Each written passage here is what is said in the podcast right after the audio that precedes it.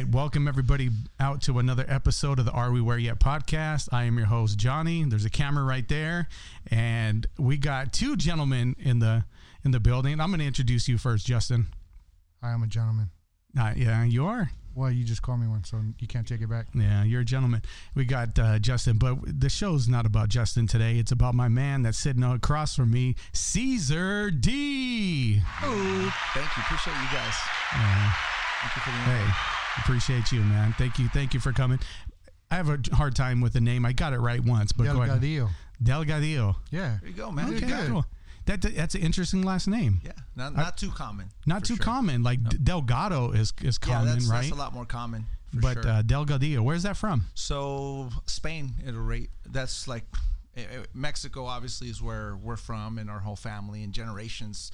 You know, Uh-huh. centuries back. Get a little bit closer to the mic, or, yeah, or for uh, I looked up. You know, there was a time where uh, I guess Spain made like a public announcement, like if your last name is on the list, you can get like citizenship there and all that. Okay. So our name was on the list. So I'm like, cool, Spaniard, whatever. He's a conquistador. Yeah, we all got, you know, through through the history, we know like.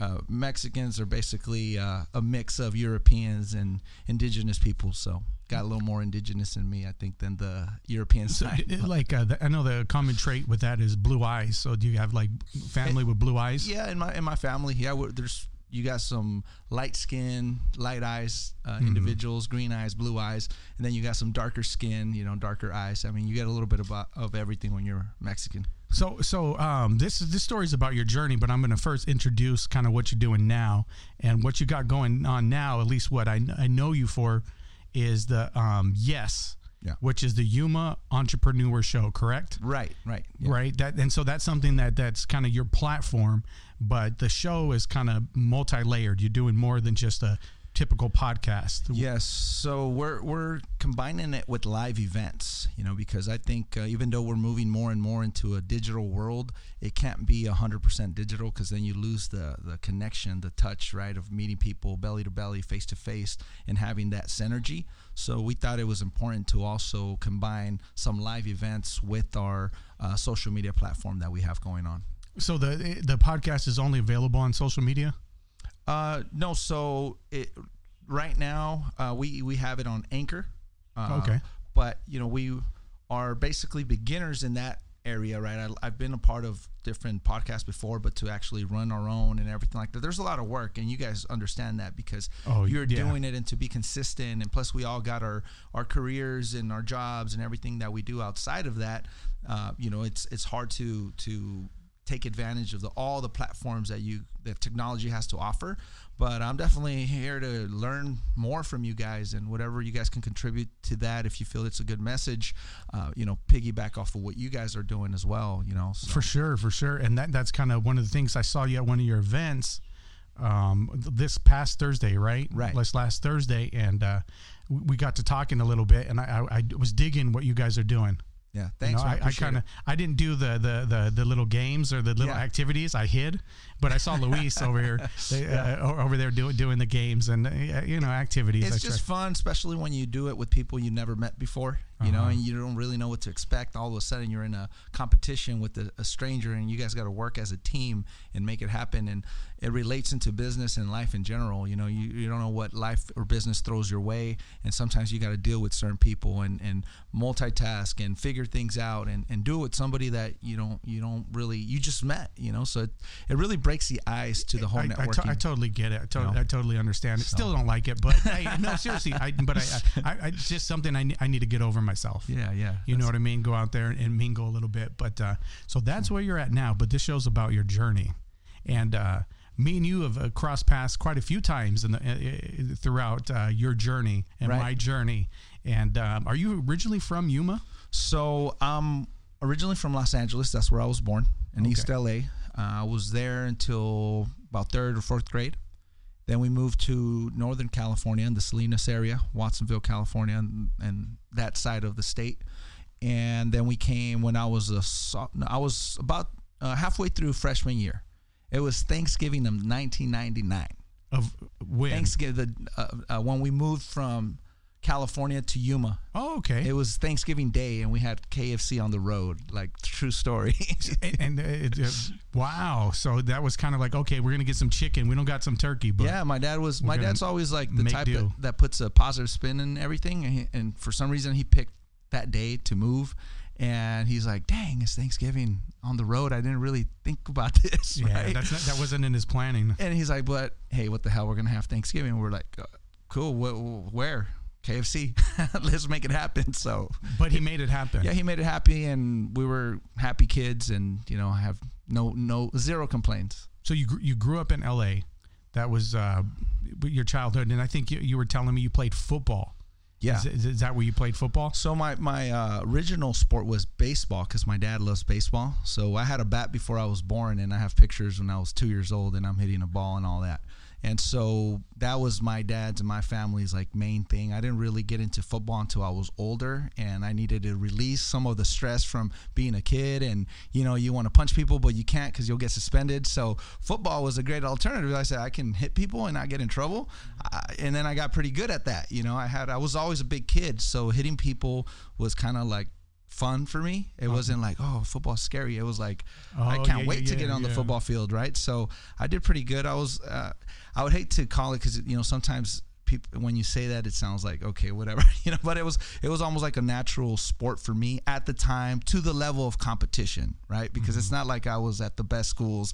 If I would have been at a you know a high school that for example, in, in Phoenix, Hamilton versus Cibola, I would have had to work a lot harder to get a starting position in Hamilton versus a starting position in Cibola, right? So I remember my senior year, man. I don't think I practiced one day. I was I was like too tired to practice and or uh, had little injuries, and I just showed up on Friday and played and did fairly well.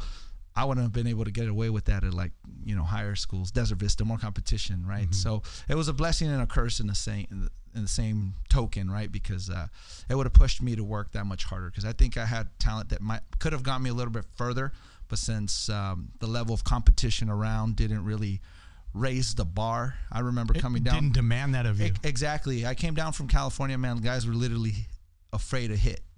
It's like, dude, there is, with the exception of two or three guys on the team, everyone else was afraid. Like literally, like they didn't want to hit. They didn't want the contact.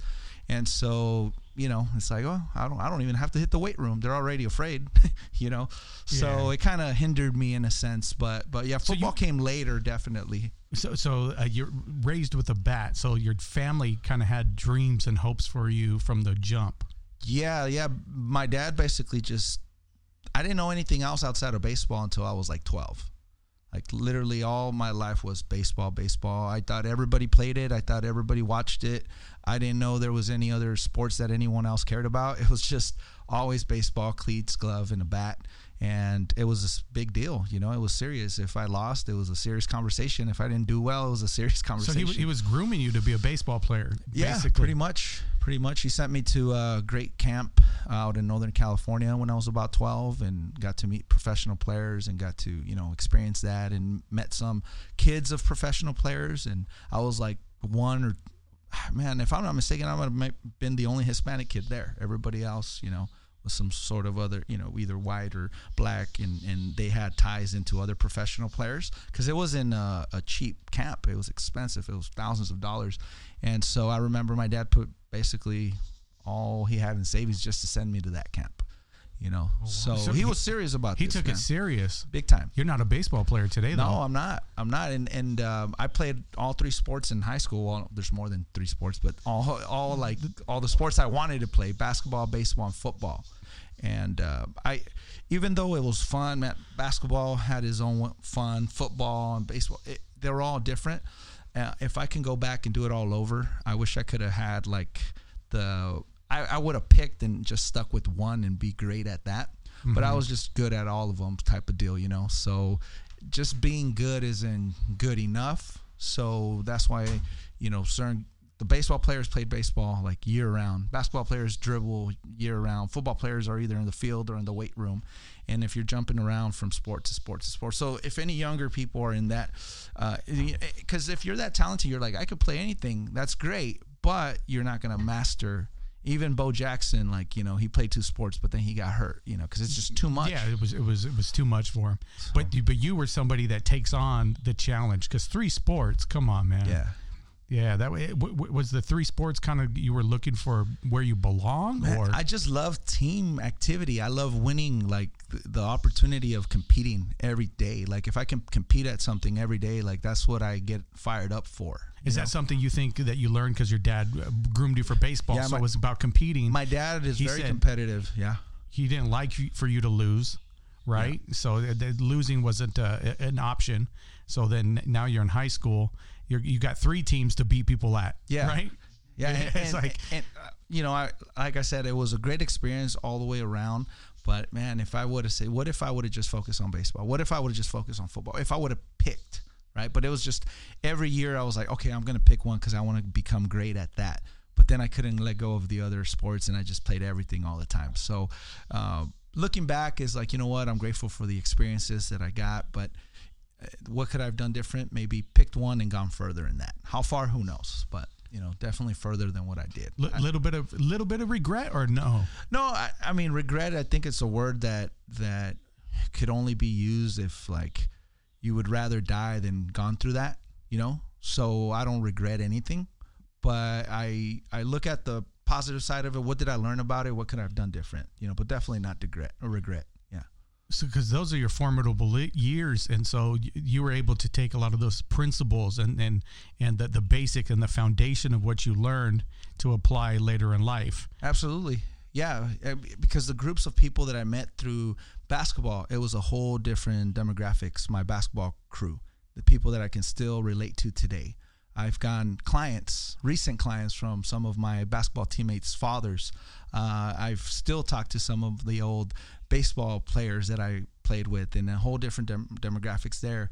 Uh, same thing with football. So you know, it, it's something that's uh, whenever I, I run into people, there's memories from all the different sports you know so it's it's something that like i said i don't regret but yeah for anybody that's in that position right now saying they're a multi uh, they, they pre- participate in multi sports i would say man if you can really pick one and pick just one. Zone in on that So if you could tell um, high school you right now today, maybe pick one and zone in and, and see where that leads you. Yeah. No regrets, but it's still that would be some good advice to give high school you. Like, hey, let's let's zone in a little Right. bit more and not try to stomp everybody on every court. right high school me would or now i would tell my high school me i would say you know what you're six one six two whatever i was at the time uh, you're not going to go to the nba dude. You're probably not going to go play far.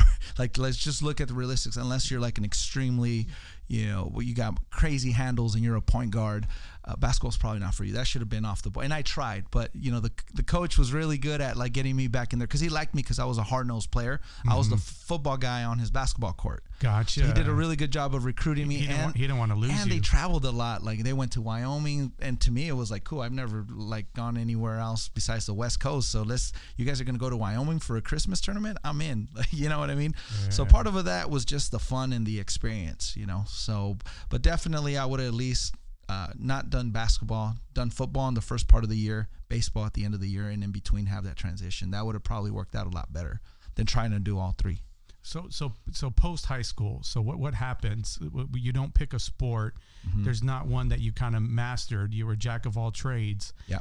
What'd you get into post high school? So I did go to AWC and I walked onto uh, the team, and I was only there for a year and a half because halfway through the second season, I was like, dude, I'm done. I gotta I gotta make money. Like I don't money. I don't have I don't have anybody that's like taking care of me. My parents, my dad had a successful business like up to that point, and then at that point, he basically had to like you know, let go of his business and he had to go back to the job force. So he didn't have an opportunity for me or, or like really he couldn't say, hey, here you go, here's here's 500 bucks a month so you can eat and take care of yourself. It was kind of like you know whatever financial aid or whatever support I can get from the football team. That's all I had. Uh, the cafeteria food was all I had, and, and the dorm was all I had. And I got tired of that. I said, you know what?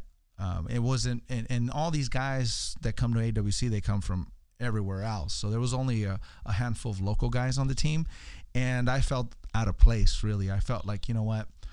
Everybody's like they're just here to you know do a year or two and get out and I got to figure out what I got to do with my life. So, you had some different concerns than everybody else on the field. Yeah, yeah. A lot of these guys, they were really talented, but they had issues with their grades, or maybe they got to, into some legal issues. So they were very like arrogant, like I'm good. I'm going to go to a high elite school. You know, I'm just uh, a D one, whatever. was just a pit pit stop. yeah, because of whatever issues they Yeah. had currently. So you know they had different plans. A lot of them, there, nobody was talking business and anything like. And and my mind was already in like, dude, I got to start making money. I got to figure a way to, you know, generate my own income. I know I don't want to work for anybody because my dad was a good example of that. Like it was a lot funner when I saw my dad run his own business versus having to work for a company. Um, my godfather in my early years, he was a, a good example of run. The reason we were out in the Salinas area is because he was a farmer there. So he was the first one that really gave me that vision of like, bro, you can build your own empire, your own business. You don't have to work for somebody. Mm-hmm. So, and that I learned that at a young age from my godfather, and then my dad transitioned into being a businessman. So those were two great role models that early on basically suggested to me, like, dude, you can run your own business. So you saw your father carry that weight, that load of being an entrepreneur, having his own business, and so you, when life starts to hit, it's like, okay, no, I want this. Yeah. This is something that I've seen modeled in my life, something that I, I'm familiar with. I'd rather have this. Yeah, so I already wanted to run my own business, but I didn't have my own business to run, and I went and got a job at Coca Cola just because I said, you know what, I need I need something while I'm in school and while I figure it out. Yeah, you need to eat. Yeah, man. So I need to eat. So I started uh, being a merchandiser, stocking up those uh, shelves with with uh, you know 12 packs and 30 packs and the two liters and all that, and making sure the store looks good. And and you know I did that at the Fry's, at the Walmart on B. I did it, you know Walmart on Pacific, San Luis. I was all over the place uh, merchandising, and it was good. I liked it. I actually liked it a lot. I had fun doing it, and uh, I was good at it. I was fast. Like I would time myself. I, it was like a challenge. I was in So you kind of cr- created your own sport. yeah, yeah. I I, I turn everything into sport, a sport, right? Everything's a sport to me. So So life is a sport. Life's a sport. so so Coca Cola now merchandising's a sport. Yep. You got your stopwatch. You- You're feeling out like, okay, how long is it going to take me to get from Somerton to San Luis back to Yuma? And Yeah, yeah, everything. And how quickly can I get it done? And how can I be the quickest merchandiser on on the squad? And and how can I get my leadership to look at me and say, man, that that guy works hard. And so I, I learned that from my dad as well. You know, like there's no job too big or too small because a merchandiser is basically the the bottom of the bottom at Coca Cola. But I felt prideful because I was 18 and I got to work with this big name company right off after you know high school during college years and all that. So I, took pride for that job. You know, I didn't I didn't like oh they're only paying me minimum wage. I'm only going to put in minimum wage effort. I, I feel like I I put in maximum wage effort, and I was just happy to have an opportunity. And again, I learned that from my dad. My I saw my dad work for a butcher uh, back when we lived in California, in, in Northern California. Uh, his job wasn't to clean the place; that was somebody else's job. But I, I mean, certain things like there's certain things that butchers clean, but then there's certain things that there's that's like janitorial stuff. My dad would literally like mop the place, and then when they come in, it's like, man, who mopped? Oh, well, Rolando, my dad, right? And then he says, I just wanna, I wanna know that when people walk in, it's like, who, who was the last guy that left? Oh, that, no wonder, right? Yeah, It's like when you build that repetition, that's how you're gonna get opportunities in life.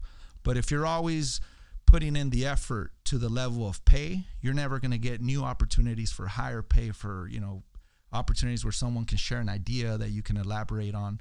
Uh, you're just you're just gonna be like everyone else. You know, you put in what you get out. Know. so so what what business did your dad have? So we could be clear. So a distribution company, he would bring uh, Mexican products like tortillas, chips, all the good stuff, man. Like you know, the, all the stuff you eat in a Super Bowl with guacamole, and you got the chips. Why you gotta make me that. hungry right now? dude?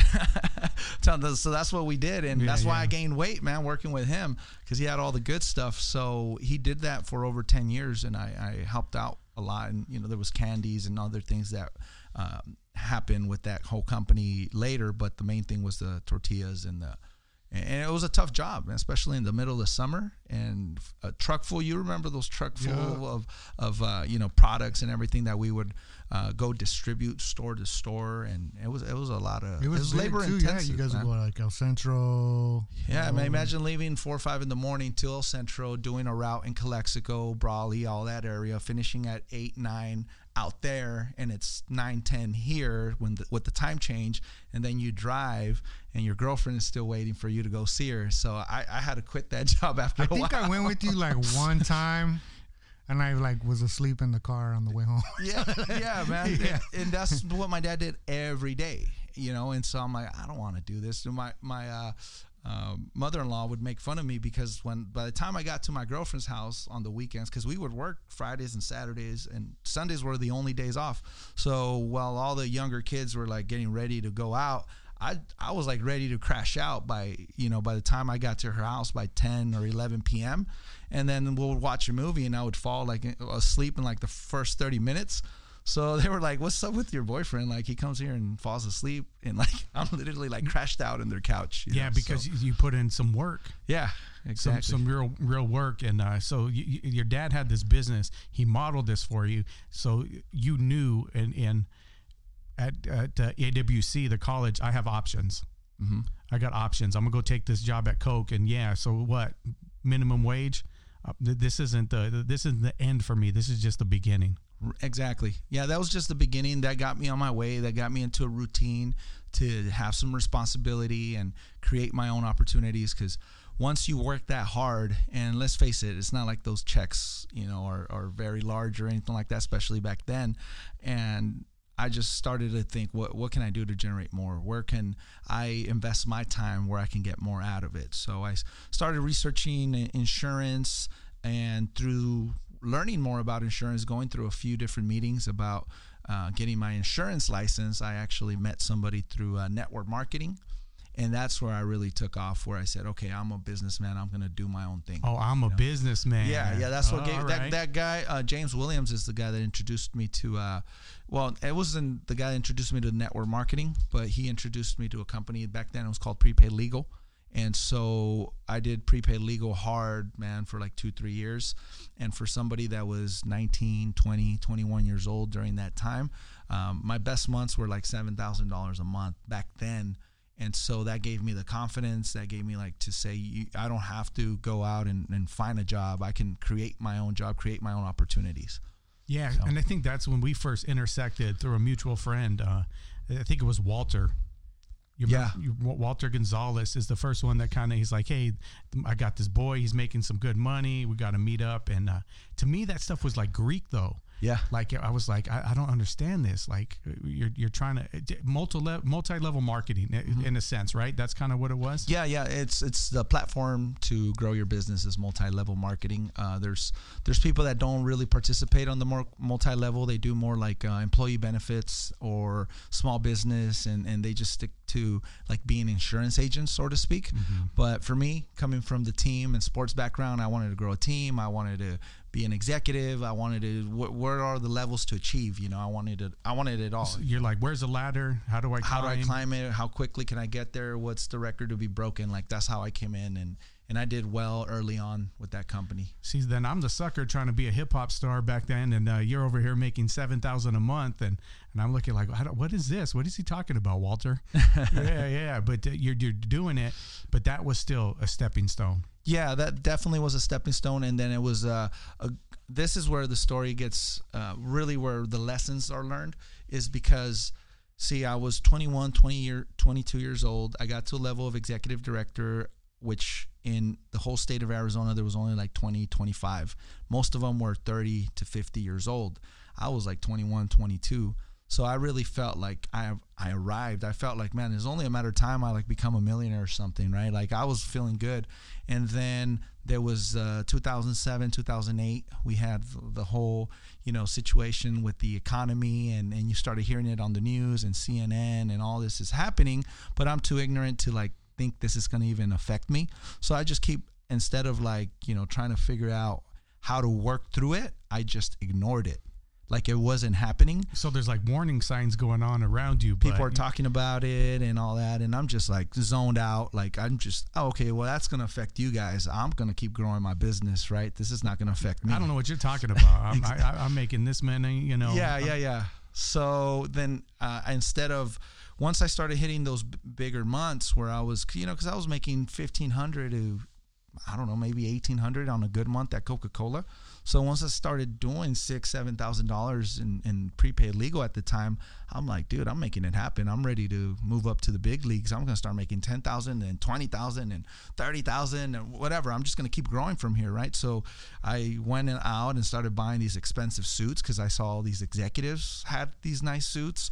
I went and got the expensive car because everyone else had the Mercedes and the BMW. What, what year is this that you Dude, got the this, car? When this was like around 2006, 2007. So right before the crash. Yeah, You I got got a Mercedes, car. and I was like, "Cool!" Like I, I made it. You know, I would. I remember, man, when I moved to Phoenix, I was driving the car, and you know those buildings with the shine, like the like mirror windows. Yeah, yeah. Dude, I, I don't, I, I don't know how many times I almost crashed because I would just look at myself, dude, like feeling myself because I felt like I made it. I'm in the big city. I got a luxury apartment. man. I had, you know, we moved into a luxury apartment. My a partner of mine, him and I, uh, we moved in there. He was a director in my organization. I was an executive, and so we're like, where are we gonna move, dude? Let's get a place. Let's get something that's nice. And dude, it had the whole nine, the the theater and the lobby, like, and we were the only ones that used the theater because everyone else had real jobs and they would leave. We would hang out the whole time there and just invite people to watch our videos, and that's how they would sign up. And we would give them popcorn and cappuccinos that were free from the, you know, from the. You, you ever get this treatment, Justin? Were you guys boys around that time or no? no, I met Justin after that, man. Oh, I met. Justin when I was on the rebound. oh, okay, okay. So 2007, 2006, you got this nice car. You got you got the popcorn popping off. You got Yeah. the, the cappuccinos and the pool the parties, pool dude. par- oh, the pool parties. the volleyballs. you uh, missed the pool you know. parties, Justin. I was in Africa, yeah. Oh, Yeah, yeah, he was in Okay, okay. Africa back then. That's a whole other story. Um, so so then uh, the the warning signs they're they're around, but you're like, hey, I'm I'm making it. I'm Yeah. living it. I see myself in the reflection going down the highway. Yeah. Yeah, so I, I was once I was making uh, you know that kind of money, my expenses also went up to five six thousand dollars a month with rent, with uh, maintaining that type of vehicle. All this, you know, you when you raise your income, it's it that's good. But if your expenses also go up, it's like you're. It's not about how much you make; it's how much you keep, right? But at that time, in my head, I'm like, I'm just gonna keep making more, so I'm just gonna doubling down. Who, who cares? What's another hundred bucks here, another thousand bucks there? I'm gonna make more, right? And so Yeah. taxes, man, taxes got to me. I remember one year I was like, I don't know, maybe 15k into taxes, 20k. I don't know what I owed, and I had like two thousand dollars in my bank account. I was like, what? The, what the hell did I do? You know? And so Because that's part of being an entrepreneur. yeah, that's part of being an entrepreneur. If you don't have the the education and the mentorship and, and people that are around you, because the problem is not that I didn't have it. It's just I kind of just took off and didn't ask anybody anything, and I just act like I had it all figured out. And so the mentorship was there. I could I could have easily talked to people and they would have gave me advice. But this was like before the Gary Vee era, the Grant Cardone era, the you know Tai Lopez era. Like there was there wasn't anybody just giving out information like that. You you had to know people. They had you had to be in their circle to really get to know some of their their strategies and, and the ways they go about their business. So when when the whole uh, collapse happened, Yeah, let's get to Man. 2008. 2008 and things start collapsing literally right? And and also joe arpaio around the time was circling up mexicans like no one else's business dude. You were at a red light and then all of a sudden it's blocked off and they're asking for people for papers and then they're scooping people up. A large portion of my team which i didn't know at the time because you're, you're in multi-level marketing. You don't even know who signs up on your team. There was a lot of people on my team that were not uh, documented uh, people here in the states. So that wasn't like a, a typical procedure to go check check their their records. No, no, because all it is, you needed a, a an ITIN number, and anybody can get that. You didn't need a social security number, right? gotcha. So people would sign up at the time. They probably changed that now, and they're you know we've changed our policy since then. Uh, they probably they probably would clear that up. But I don't know what the company does now, but at that time, because my, uh, my team grew bigger in Phoenix, uh, I had a, there was a point where we had about 700 associates plus, and out of Phoenix it was like 500, and so that's why I moved to Phoenix. But then when that whole thing happened, I had out of those 700, there was about 100 plus that were active, and out of those that were active, a good fifty or sixty percent of that was uh, Hispanic from our Hispanic meeting. We had a meeting just where our Hispanic people would go, and most of those people were undocumented. Wow. And a lot of them went back home, you know, went back to their native country. A lot of them uh, just figured they had to do something else, I guess. I, I don't know. But that and the economy happened right around the same time. so that, that was like a perfect storm for you. Yeah, so I went from you know being at a level where I'm bringing in six, seven thousand dollars a month to boom, you're back at like fifteen hundred, two thousand, and your expenses now are five thousand, and yeah, you can't live there anymore. You can't drive that anymore. You can't buy that cl- type of clothes anymore. And then to make matters worse, I gained weight, so then I couldn't fit in my nice clothes anymore because I was like a 34 back then when I was killing it and younger, you know, wearing like size 34 waist, dude. I I went up to like 38, and it's like, damn. You, you gained weight because you were making the. Well, uh, you because you started eating garbage, dude. I started eating out of the dollar menu after that. You know, when you only got fifteen hundred dollars to live and your rent is freaking eight hundred, even if you moved out of the luxury apartment. Because at this point, we had to go somewhere else. And uh, dude, we hot and spices and uh, two for one cheeseburgers, bro. Like that was like all day, at least once a day. After three months, boom, that's 20, 30 pounds later. And you're like, what the hell? Like, you know, nothing's working out for me right now. Like the, the money stopped coming in. Uh, I don't look the way I used to look. None of my clothes fit.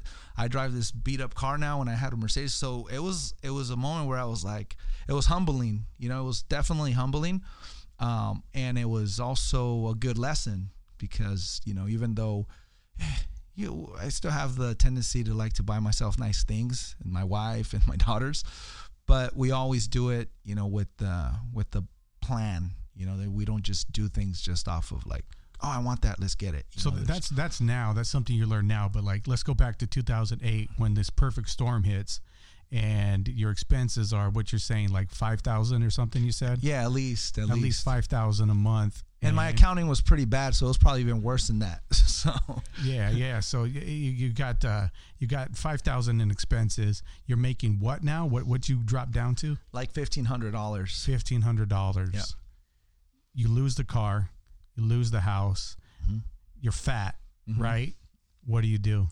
I call my dad and I asked him for advice. I'm like, what do you think I should do? Our, our business is not where it, it was just a few months ago. Um, I don't know whether I should stay here in Phoenix and get a job. And he said, come down to Yuma and help me with our business, with our family business. Let's just, let's push that. So came back down to Yuma. Imagine from being in uh, the Mercedes with the suits in your own uh, luxury apartment having friends over and being like, wow, man, this is your place. That's your car. Wow. I want your life to having to say, so dad, which, which of these rooms is going to be mine now? Wow. And have to wear like my old clothes because the new one that I like the nice clothes wouldn't fit. So then I had to just wear whatever shorts and t-shirts for a while. You went from suits to shorts, t-shirts. Yep. You got you, you you got your pick of the room, but it's like okay, you're going to be back in thi- this room, so you're back with your parents. Yep. And your dad said, "Let's from go." from running conference calls and uh, you know running a presentation in front of a room full of people and strangers I've never met before to going back to my neighborhood and live, living in my parents' house for uh, maybe a, a year year and a half.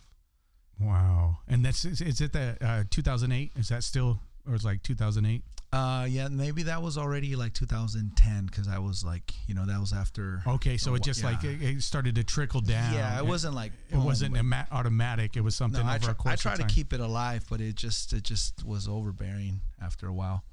so so so you're you're back. back. You're sitting in a room. What do you do? Like, what are your thoughts? How you how are you going to collect yourself? Well, number one, uh, I've never stopped dreaming. Every day of my life, I've always dreamed of something, like something bigger than what I'm currently doing.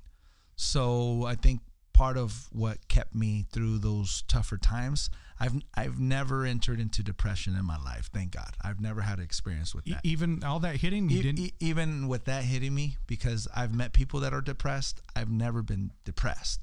I was like, it was just kind of like, my story just got more interesting.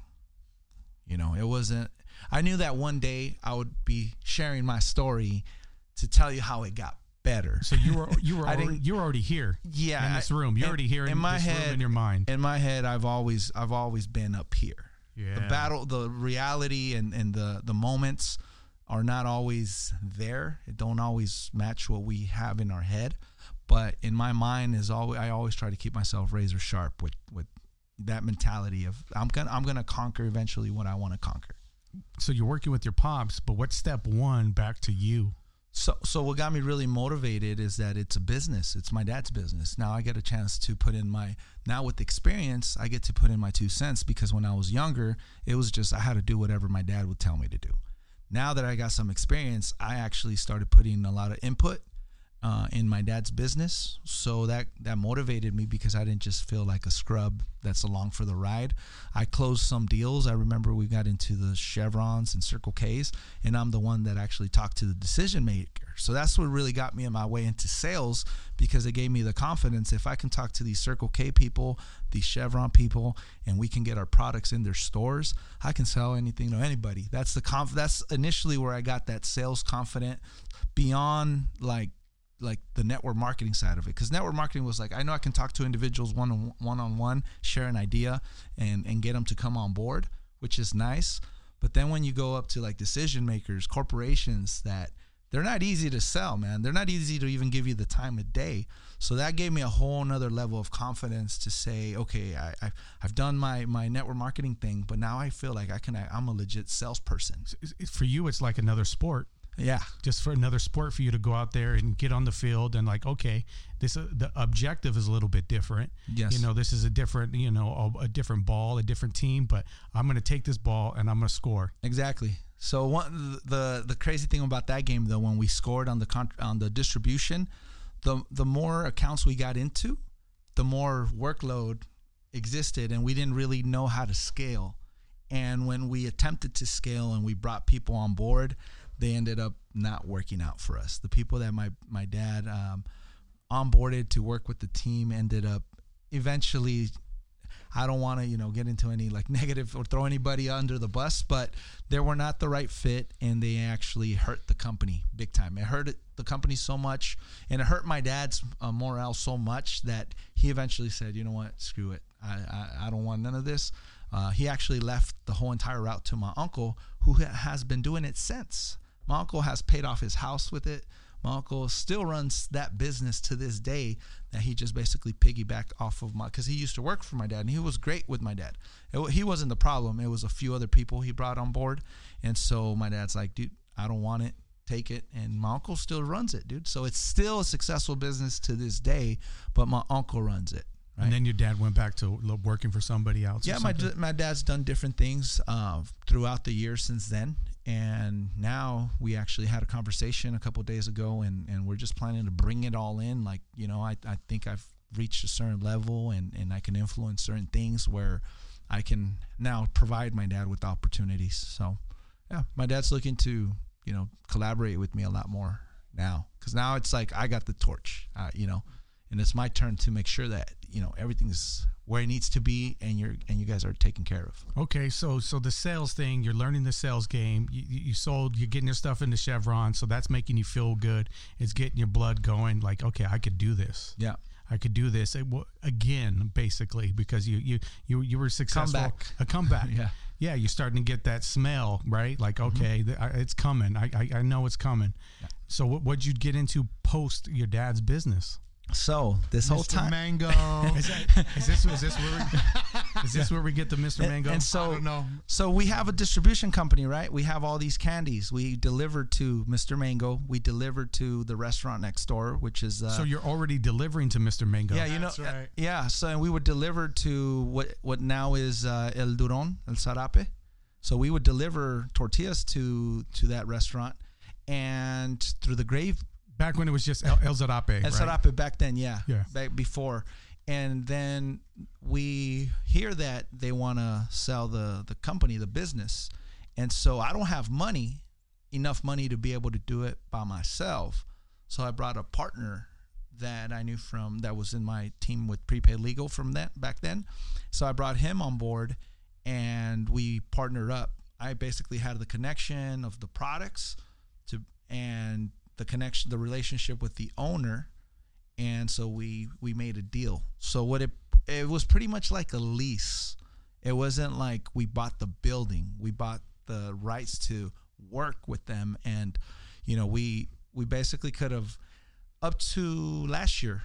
You know, my friend still ran ran that business up to last year, and so he ended the the lease, and and so I have zero ties with it now. Mm-hmm. But at that time, it was a good two two and a half years, and I was at the front. You know, Justin would see me. I was I I know uh, maybe I don't remember how to make absolutely everything in that place, but I I there was a time where any anything in the Mr. Mango menu I can make it.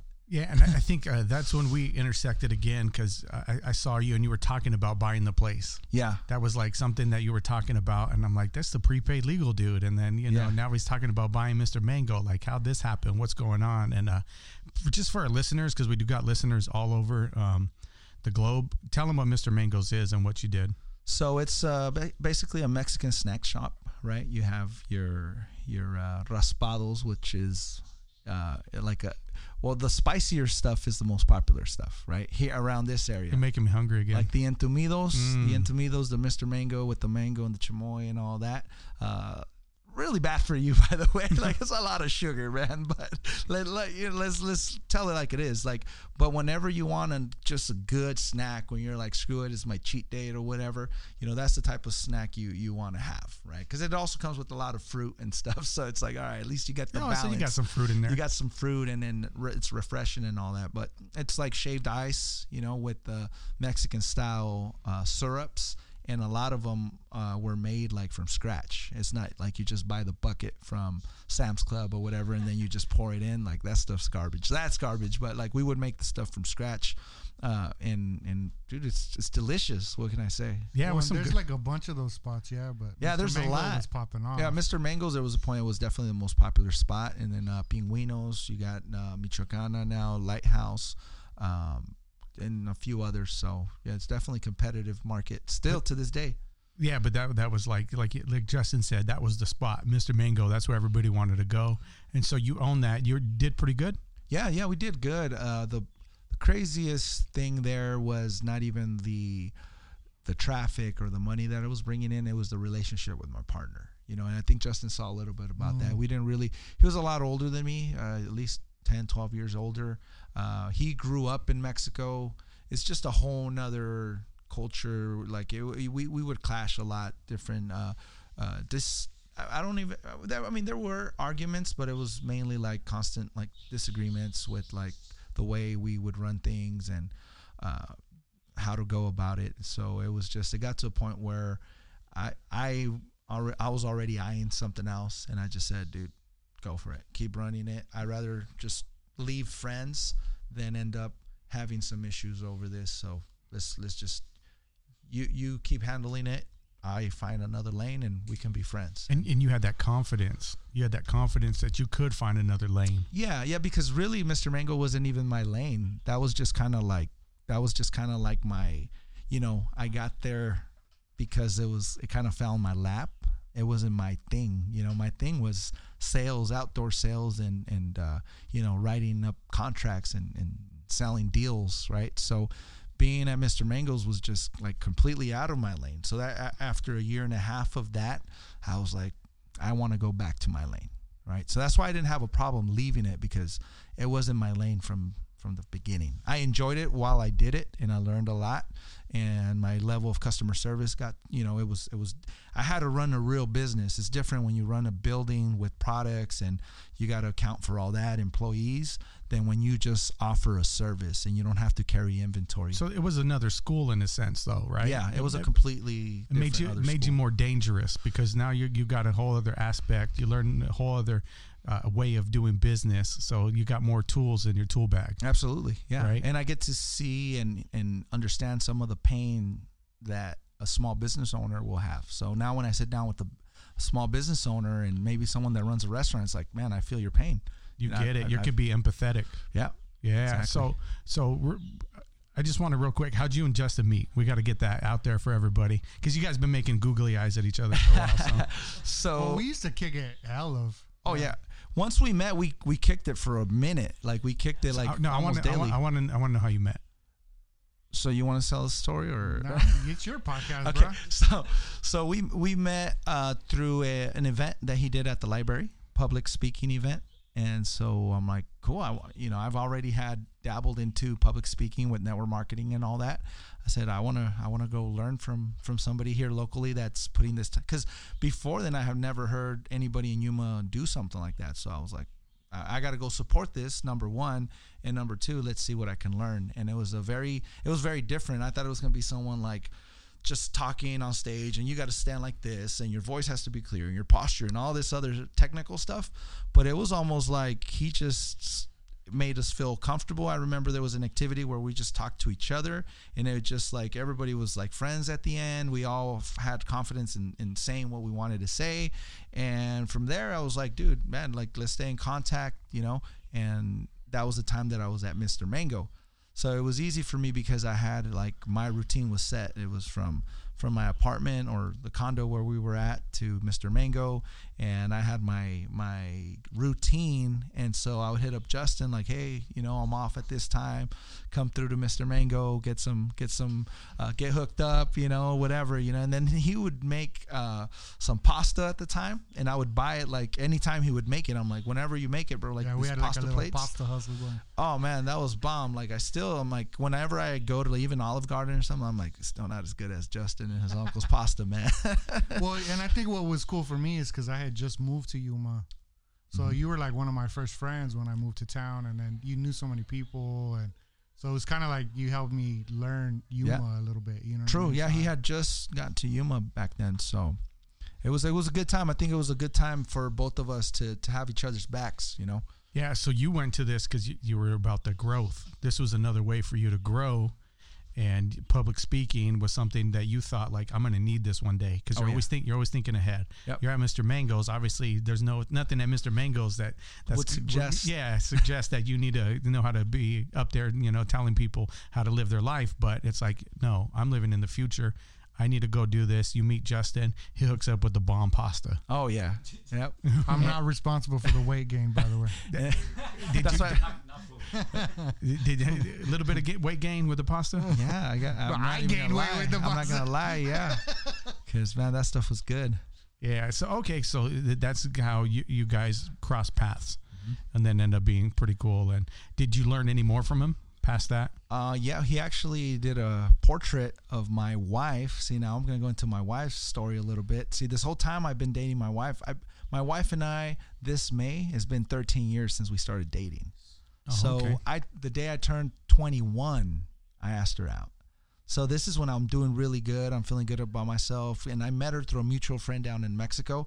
So I'm driving down to Mexico, making money. I, I meet this girl from Mexico. I'm like, we're gonna ma- get get married soon. I'm gonna take you to the states, and you're gonna have the best life you can ever imagine. Right? I'm already in that fairy tale mode, but this was right before we we hit like rock bottom. So five years later, this when we actually get married. It took us five years to get married because I wasn't ready because I wanted to have the the house with the picket fence and the dog and and the nice car before we got married. And so I I almost had that ready, and then things flopped, and then I had to start from zero again and living at my parents' house. And I'm dating her this whole time, right? And so when she when she gets ready to graduate from the university as a teacher, as a gift, I go to my boy Justin. I say, "Hey man, can you draw something nice?" Okay, well, hold on, hold on, hold on. Because, so, because I had just started an art apprenticeship, right? Yeah. Like the public speaking thing was like a whole chapter of my world, and when I did it here, it was just to meet people, right? Right. I was like, I don't know what to do, so let me just do this class at the library. But I had just started my my art apprenticeship, right? So I was not very good yet, like. And he threw me a bone to like do this portrait, and it was all right. I, It was good. It, It was good. It was yeah. good. but I just you know what I mean. It's like I, I have my to show love because it was like at the beginning It's of my. It's in my mother-in-law's uh, hallway at And since house. then, I've sold like big paintings and Right, stuff. But right. it was like right at the beginning. that was like right at the beginning. I don't know. It might have been one of your first paid. I think yeah, it was one of my first paid gigs. Yeah. yeah.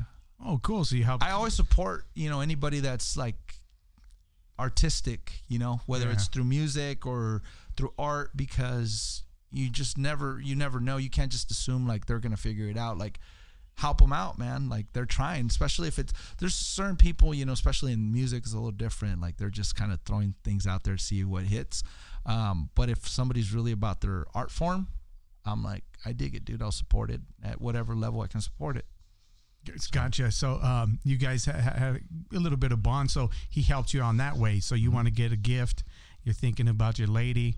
You're like, I know this artist. Yeah, I didn't just want to give her something like anything else I could just buy from the store, or whatever, right? Because that's a one of a kind, you know. Yeah. So, So- you, so you got your boy that knows pasta, but also knows a little bit about some art, Yeah. right?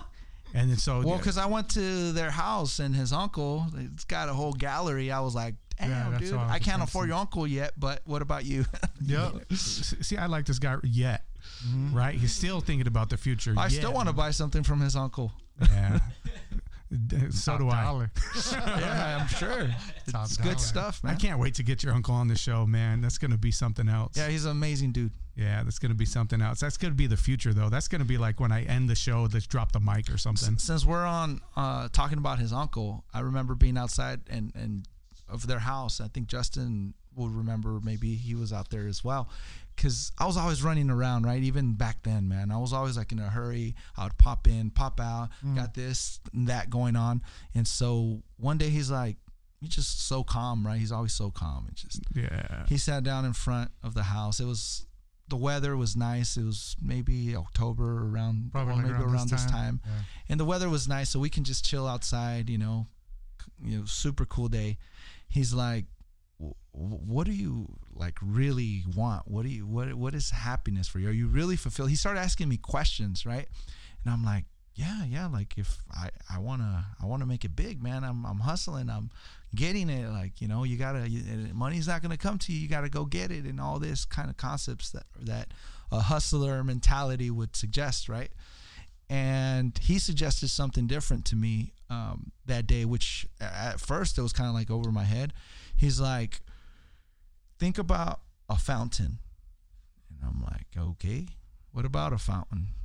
Just, you know, it's got water and stuff. People throw pennies at it. It's like, like, can a fountain go anywhere? Like, no. It's like it's permanently stuck in that position, right? But people come to it. And you're the opposite right now. You're trying to go get everybody. It's like just think about that for a second. Be more of a fountain and attract people more than you have to go chase them down. How'd that hit you that day? that hit me like well at first i was like like i said it went over my head. I'm just like okay i'm trying to get like the you know because he's so artistic and like so deep. I'm like what there's what i gotta get this whole message right? But it was a simple message. It's like dude slow down. You know find peace with yourself. Understand you first. Be be at ease with yourself. Know what you really want. And people you're going to attract people yourself that way. You don't have to always be chasing everybody around running here running there. Determine what your happiness is and you'll you'll find yourself. You're you're going to be grounded. And i see the way he lives his life and his he he lives by that like he doesn't go anywhere It's a for it's a trip, huh? when does he go out and hustle and i have to go find this guy This- people go to him N- No anxiety. no There's not ne- at ne- all never Just an anxiety, no cool, matter like man yeah, no matter what he goes through. So so you've heard that that lesson, but where you at now? Where, where you know you're doing this Yuma Entrepreneur Show, right? You're no longer doing the prepaid. You're no longer Mr. Mango's. I know you do solar, Mm-hmm. right? But um, what I'll be honest, one of the the reasons why I wanted to do the show with you is that the past um, few times we had encounters, you haven't tried to sell me solar, yeah and and, and that makes me feel safe with you. Right. Seriously, yeah that makes me feel good. It's like it's like oh okay, because every time I ran into you in the past, it was like Yeah. hey I got this deal, man. Hey I got I, this. I learned from his uncle. I stopped being I started being more of like a fountain. You know what I mean? I don't I get clients, people would look for me. I don't I don't have to chase clients. I don't have to chase recruits. People ask to join my team. So, know? so that that conversation that was like so many years ago took root. Oh yeah, It found a spot. th- that's in one of my top ten in my journal. That I, I've shared that story with other people, and it's the first time like we're talking about this with like Justin reflecting on it. But I've shared that story with other people before. so so that well then that's what I saw because Thursday, you know, I, I, we were chatting at, at your event, and I'm like, man, something's different about Caesar. You know, it's like this has been like the third or fourth time, and like I saw you in a park when I just went to go walk at a park and kind of get my mind right. Right. And you were out there with with your with your coach mentality, and you're like Yeah. huddled in, and you got all your guys around you, but then still you didn't try to sell me anything. Yeah. I, I want to give value, man. I want to give value, and from whatever value people can receive from me, if there's any uh, interest in purchasing my services, my products, great. If not, it doesn't matter. I'm, I'm just here to give value, whatever value I can, and from there, if we can uh, strengthen our relationship, because that's really what it comes down to. Uh, relationships is the modern day, uh, you know, income. If you have strong relationships, you can get further in life than just having. I, I've learned that having a little bit of money uh, can be here today, gone tomorrow. But having strong You've relationships, literally learned that. Yeah, yeah, for like sure. literally. It's not just you know a, a cute saying. Like I've seen that, and I've been on both sides. I've from having quite a bit for who I was and what I was at the time to not having anything at all to being in a position where now I can help you know my family I can help other individuals start their own business I've helped other people start their own thing uh, and it had nothing to do with what I was good at. Like I have a, a younger guy right now like killing it on the e-commerce game and I don't really understand too much about it. I, I get the concept but I invested into him into that to help him going and so now he doesn't need to go get a job he's running that and he's getting better you know? And if at one point there's something that comes out of it and and i get to benefit off of it great. And if all it did was help him get on his way then i'm happy with that as well you know so So you went from this dude running on a field to running, chasing after people to, to get them to sign up to something. Now you're more of a fountain. yeah man at- least that's the goal It- and i try to uh, be that more uh, day by day and it's funny that you know like all these years later we're talking about it because that that conversation stuck with me man Yeah. So and, and I think I think everything happens for a reason, right? mm-hmm. There's a Sure. reason why um, all of us are back in each other's lives. Yeah You know, because it, it, it's I believe everything is energy, and so we're kind of vibrating on that same. If you're you Bob Proctor, well you know Bob, you know what I mean. You hip to Bob Proctor? uh, no no No. Oh, okay. familiar The, with the secret stuff like oh that. yeah, yeah, yeah. I just the name didn't ring a bell right away, but yeah, Okay. yeah. So, The like, I- I- secret and the law of attraction. law of sure. attraction. Yeah. I, I think you know once you start to vibe on that same level, like you start to attract people back into your lives, and that that that uh, that energy starts to like, okay, this is what you need now. Yeah, and good people got to stick with good people, man. And and people that have uh, un like don't don't have an agenda just to serve their needs, but a way that really is to to give value to others, right? And and I think you guys are doing a great job of thinking outside of the box, doing things that the average person in Yuma is not doing. They're they they rather sit there and complain on how the, we don't have this, we don't have that. You guys are creators. You create something I out, of, out of that, nothing. man. You know. I appreciate appreciate those kind words. So like, yeah, like so Thursday you had your event, and I, I was thinking like, okay, I got to get him on the show. I was looking for somebody. I actually kind of wrote in my journal that day, like, because the person I wanted to get couldn't do it, mm-hmm. and so and we're having this conversation, and then you hit, you said something that struck me. You said when you were a kid, you had a fear that you were going to spend the rest of your life possibly doing a job that you didn't like. Yeah. That was like a legit fear, and you're like, I didn't want to do that. And then your wife came up with her new haircut and her pretty dress, and she was just glowing. Mm-hmm. And I was like, man, this dude made that happen. Yeah. And then you took a picture of her and her homegirl, and they were smiling, glowing at your event. And it was just like, that's a beautiful thing right there. Yeah, I appreciate it, man. It- and it was a beautiful moment for me because from where we uh, came from just a few years back, you know, because it hasn't been that long ago where my wife, well, my oldest is going to be seven.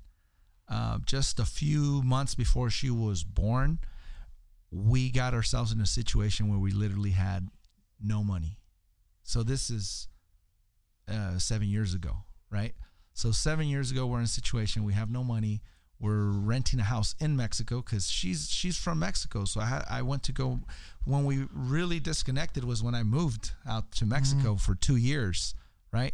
And then when I came back, I was already married with my family. So it was it was a whole different situation where Justin and Caesar would kick it, and the, and working at Mr. Mango's, Yeah, and it then life just- just, kind of took and us. then life just took us to a whole nother uh, you know direction and i got married and my i'm trying to support my my wife and she's got a teacher salary in mexico which was like 600 bucks a month.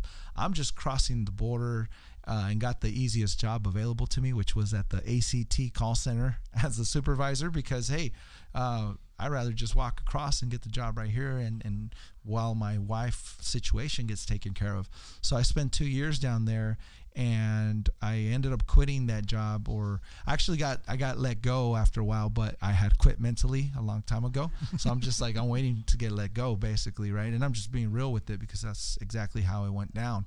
And uh, because I already had other plans. Again I was just waiting for my wife so we can we can come out here. But it, it took longer than expected. I was expecting a year. It took two years.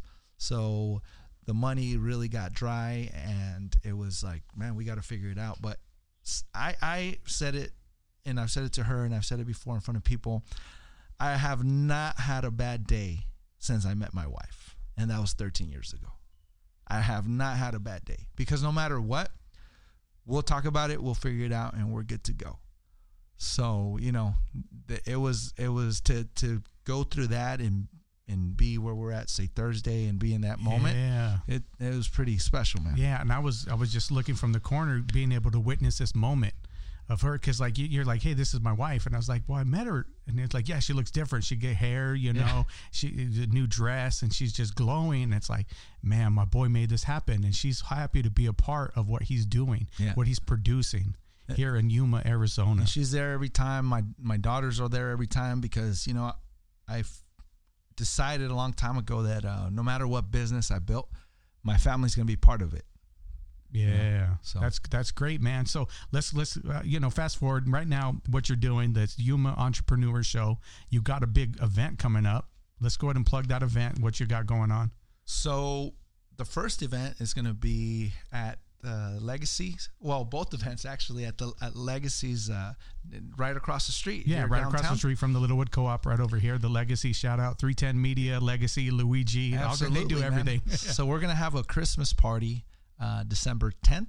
okay. and we're gonna uh, um ju- this is like literally within the last 24 hours we figured all this out so we're gonna be rolling out the social media and, and uh, promoting it and all that but uh, it's gonna be uh, basically like a, a client appreciation day so any of our clients uh, the yes team consists of at from max force and ada and edward from bancorp and myself and i have you know the solar team and, and solar clients so we're going to invite clients to have a Christmas dinner. We're gonna have gifts for them, and we're also gonna do like a, a fundraiser. And but we're we're we're gonna ask people to donate clothes. If you can donate some new clothes, great. If you want to donate clothes that you no longer use, and we're gonna give those to a charity. You know, to I know I have at least a, a, a bag full of clothes that I can donate. And so leading up to it, we're gonna have some stations, you know, in their office or different places throughout town. But then on the 10th, that's where like the drive, we're gonna put everything together. You're like, I ain't gonna out. lose the pounds, bro. Just donate the clothes. All right, I'm not gonna get back into it. yeah, it's not it's not happening. Uh, we're not going below 36, okay? So yeah. it gets to a point where like your bones are at 36. Like even if you get skinnier than that, right? Uh, uh, so then that's one event, but what's a big event? Come on, you're you're teasing me right now. Okay, so that that's the December event, and then coming March 20. Let me make sure. Let me double check the the date because we were we're still. Uh, I believe it's the 27th, but let me just confirm. Uh, it's gonna be March 20. Uh, yeah, 27th and 28th. It's gonna be a two day event. Okay, and what we're looking to do is have a, a lineup of speakers. We want to bring this uh, lineup of people who specialize in branding, people who specialize in social media marketing, and people who are health and fitness coaches. And so, from all these different areas, and spend two days down here in Yuma, Arizona, and there, people are coming from San Diego, from the East Coast, different speakers from different places. Uh, some of them charge ten thousand dollars a coaching session. Like, I mean, we're we're not just bringing people that are Want me to get you a session, Justin? dude. I got you, man. Dang. I, it'd be worth it. it'd be worth it. I tell you, man. These some of these guys, uh, like for example, Nicholas Barely, uh, he's uh, the CEO of uh, the Billion Dollar Body. He's been featured in Forbes and uh, Millionaires Under Thirty. All that. He's only 27 and you know making seven figures, right? So he's out in Temecula, California. So that's one of the names of, that you're getting down. That's one, and then his wife's going to be in the women's uh, panel to talk about how you know how to work as a couple when when you guys are entrepreneurs because it's not easy right everybody sees the instagram stories and somebody got to buy a nice car and their business is booming but what are the sacrifices that come with that Mm-hmm. right so she's going to give a little bit perspective about you know being a power couple and and, and from a female perspective right uh, we have a super bowl champion david uh, wyman or per- excuse me devin wyman uh, he actually protected tom brady's blind side as a tackle and he's a super bowl champ Nice. and uh, he does a lot of charitable events. He goes to schools and talks about uh, like suicide prevention and anti-bullying, and and people like kids especially just love them afterwards. Even like the the craziest kids, the biggest bullies will like hug them and like tell them like, "Hey man, your your speech really impacted me." So again, supporting guys that are doing great things out, not just you know here locally that eh, because he's coming in March, but he's doing this all over the country. Gotcha. So you're going to get all these people together, get them in a building, two day event. Mm-hmm. How do people get tickets? So we're we're gonna have uh, the link available here. Uh, I want to say Monday coming up next week because uh, we want to. It's gonna be like a funnel, right? And we're gonna be sharing it. So this will air in a, in a few weeks. So we'll, we'll put the link up on. It'll already be live by the time Yeah, this, this comes out. So right. so we'll put the link up on the on the page so people be able to just scroll down and click uh, and be on the website and everywhere they can hear this podcast. You'll be able to get some tickets. Absolutely. So cool, cool, cool. Yeah, Right it's, on. it's gonna be good, man. I think uh, Yuma's gonna get something they they've never got before. Because I know there's been events where, especially like real estate, and there's like real estate gurus that come down and give. But this is just for any entrepreneur, not just real estate, not just you know the real estate industry. It's for anybody that that wants to start business, even if you're not currently in business, but you have some ideas, or if you have some inspirations of perhaps owning your business, uh, you know, someday. That's an event you definitely want to go to. and so and again, this isn't something you have to do. This is part of your giving back. Yeah, I mean, it's it's we enjoy doing this. I've learned so much from going to events. I've learned so much from the people that are coming down that it's like, man, people in Yuma need to hear this stuff, man. Because I want our town to keep growing, to be a solid uh, economy, to have uh, people that are job creators, not just job seekers. Because that's the biggest thing to to if you have people that can create opportunities, it changes the game for your area. You're not just having a you know 90% job force and 10% entrepreneurs. You know, we we want to tip the scales and have more entrepreneurship. Even if you have a full time job, a full time career, maybe you're a, a nurse, a doctor, whatever. You know, you don't you make good money. You feel like you don't need to start your own business, but why why not? You know, with today's technology, like you can do everything off your phone. Like You know, got options. you got options. So some of these guys are going to teach some of those skills in, in ways that you know people can leverage technology uh, to provide a second stream of income. You know, Gotcha. So I, before I uh, end with the question, I always end with, um, I just want to pick your brain. You read? yeah, yeah, Yeah. definitely. A lot So- more podcasts lately, though, just because they they do a lot of reading for us, and then they just share I'm what they've learned. Right? Same boat, man. So- Same boat. But uh, just an entrepreneur, somebody looking to come up. What's the one book you would recommend? So I would say like the first book that would like change your your paradigm is um, the Dream Giver. The Dream Giver. Yeah, I'm trying to remember the author, man. I'm bad at some, at that sometimes. If it's not like Napoleon Hill or one of those guys, uh, Can Justin? Can, can you look at it? Bruce, Bruce Wilkinson? yes, Bruce Wilkinson. That's that's it. The Dream Giver. Great okay. book, What's yeah. it about? So it's it's like breaking out of your shell, coming out of your comfort zone. It's uh, ordinary is the name of the the main character, and he becomes extraordinary. So he starts at ordinary at an ordinary house, watching ordinary TV with ordinary parents in an ordinary neighborhood in the ordinary city with ordinary expectations. and he has to go through that and become extraordinary. So they take you through a whole journey of what it's like to going from ordinary to extraordinary. And somewhere in between, there's the land of the giants where you are trying to grow and you're confined to a level where like man all these guys look at my competition. This company is this this company is that. They've achieved that. So they look like giants to you right? And and he through that chapter he battles the giants. He gets through it. He you know he goes through the desert and till he finally gets to the level where he he's extraordinary. So it's it's a great book to and that book helped kind of flip the way you look at things? Well i was already like getting um, good mentorship from other great people that i would that i was following in real life, not necessarily, you know, going to events and, and not missing our company events and, and hear them speak. And one of those gentlemen uh, referred that book at one of these events. So my mind was already like heading down that direction. And then when I read the book was like, dude, so this is this is definitely what I'm pursuing. Yeah, to me, it kind of reminds me of The Alchemist. In, in, in my mind, that's yeah. a book that kind of did that for me. Nice. On that, that same, you familiar with The Alchemist? I'm familiar. I never read it, but I'm familiar with that book. Yeah. Yeah, another great book, like an allegory of, of how to grow and you know, the spiritual journey. Nice. And, nice. And, uh, Think and Grow Rich. Uh, that was, if I have to name my top three, then I would say Think and Grow Rich will be in there, and uh, How to Win Friends and Influence People. Yeah, yeah, like, those are some great books. That made me a different person. Uh, Think and Grow Rich was good because it's like the mentality, you know, the burning desire and all that. And you do the mas- mastermind clubs, right? That's yeah, a, that's a part Napoleon Hill. What was something that he created? I think it, it, was his book right before that. But mastermind clubs. So, mm-hmm.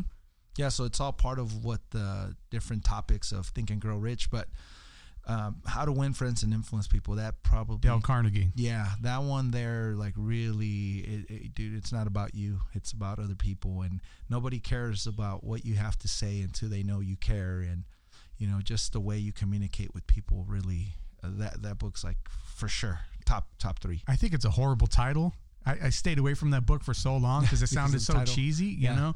And then uh, finally, I'm, i dive into it, and it's like this book is great. yeah, absolutely. What do you do?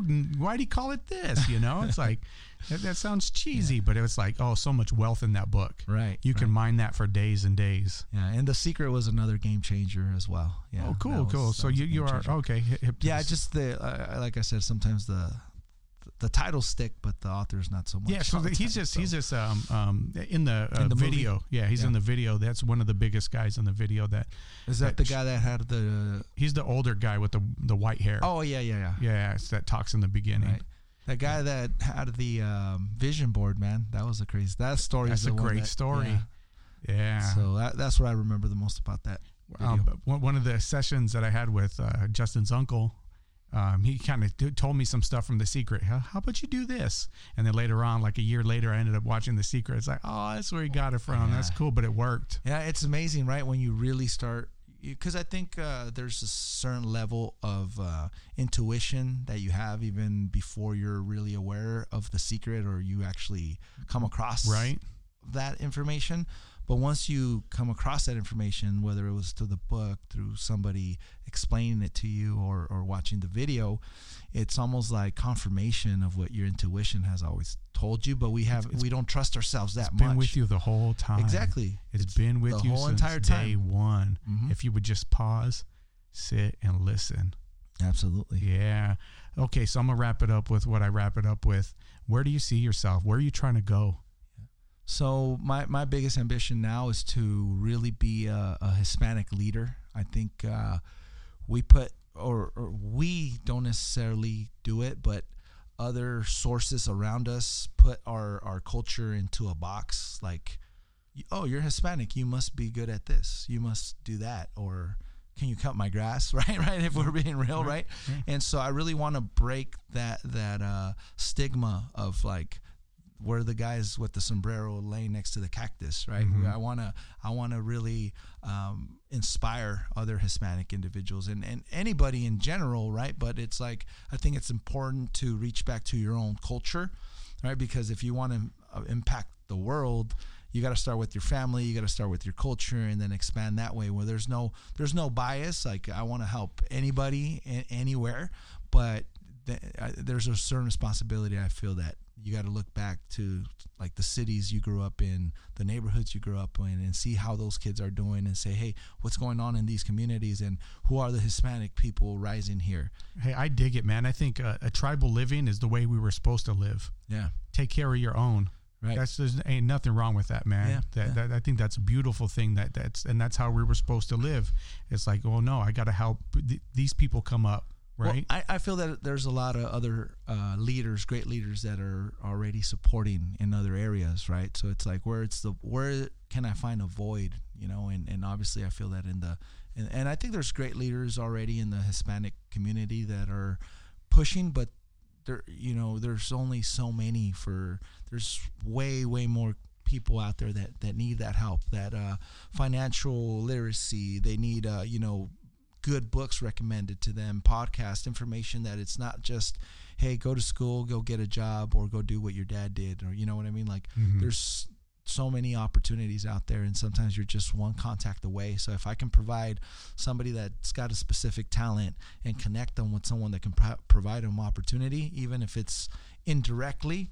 Like I'm gonna feel good about that situation because you know I feel that you know I had something to do with with that collaboration and whatever came out from that. so your so- where is is leadership. Yeah, man, that's what motivates me. Because again, it's like when you lead, there's a mission, and when you accomplish that mission, you win as a team, right? If if it's just individual, like eh, individual awards are are pretty boring. Like it's like, cool, congrats, you did it. Yeah.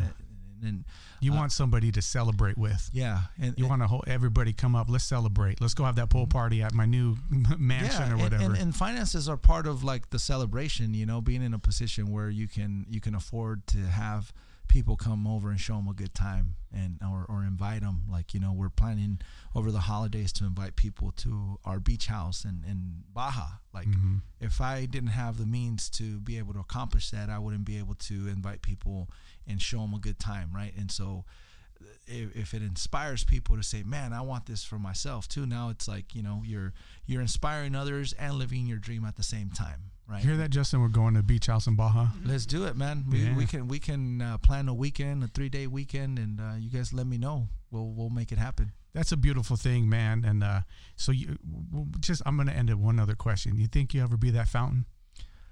I'm working. I'm working for that. You know, uh, there's a lot of hustle in me left. I think that you know it's hard to stay put. But my wife and my kids, they help me um, become that fountain. You know, because They I- ground you. yeah, for sure. My wife, man, she's a fountain. She doesn't chase nobody.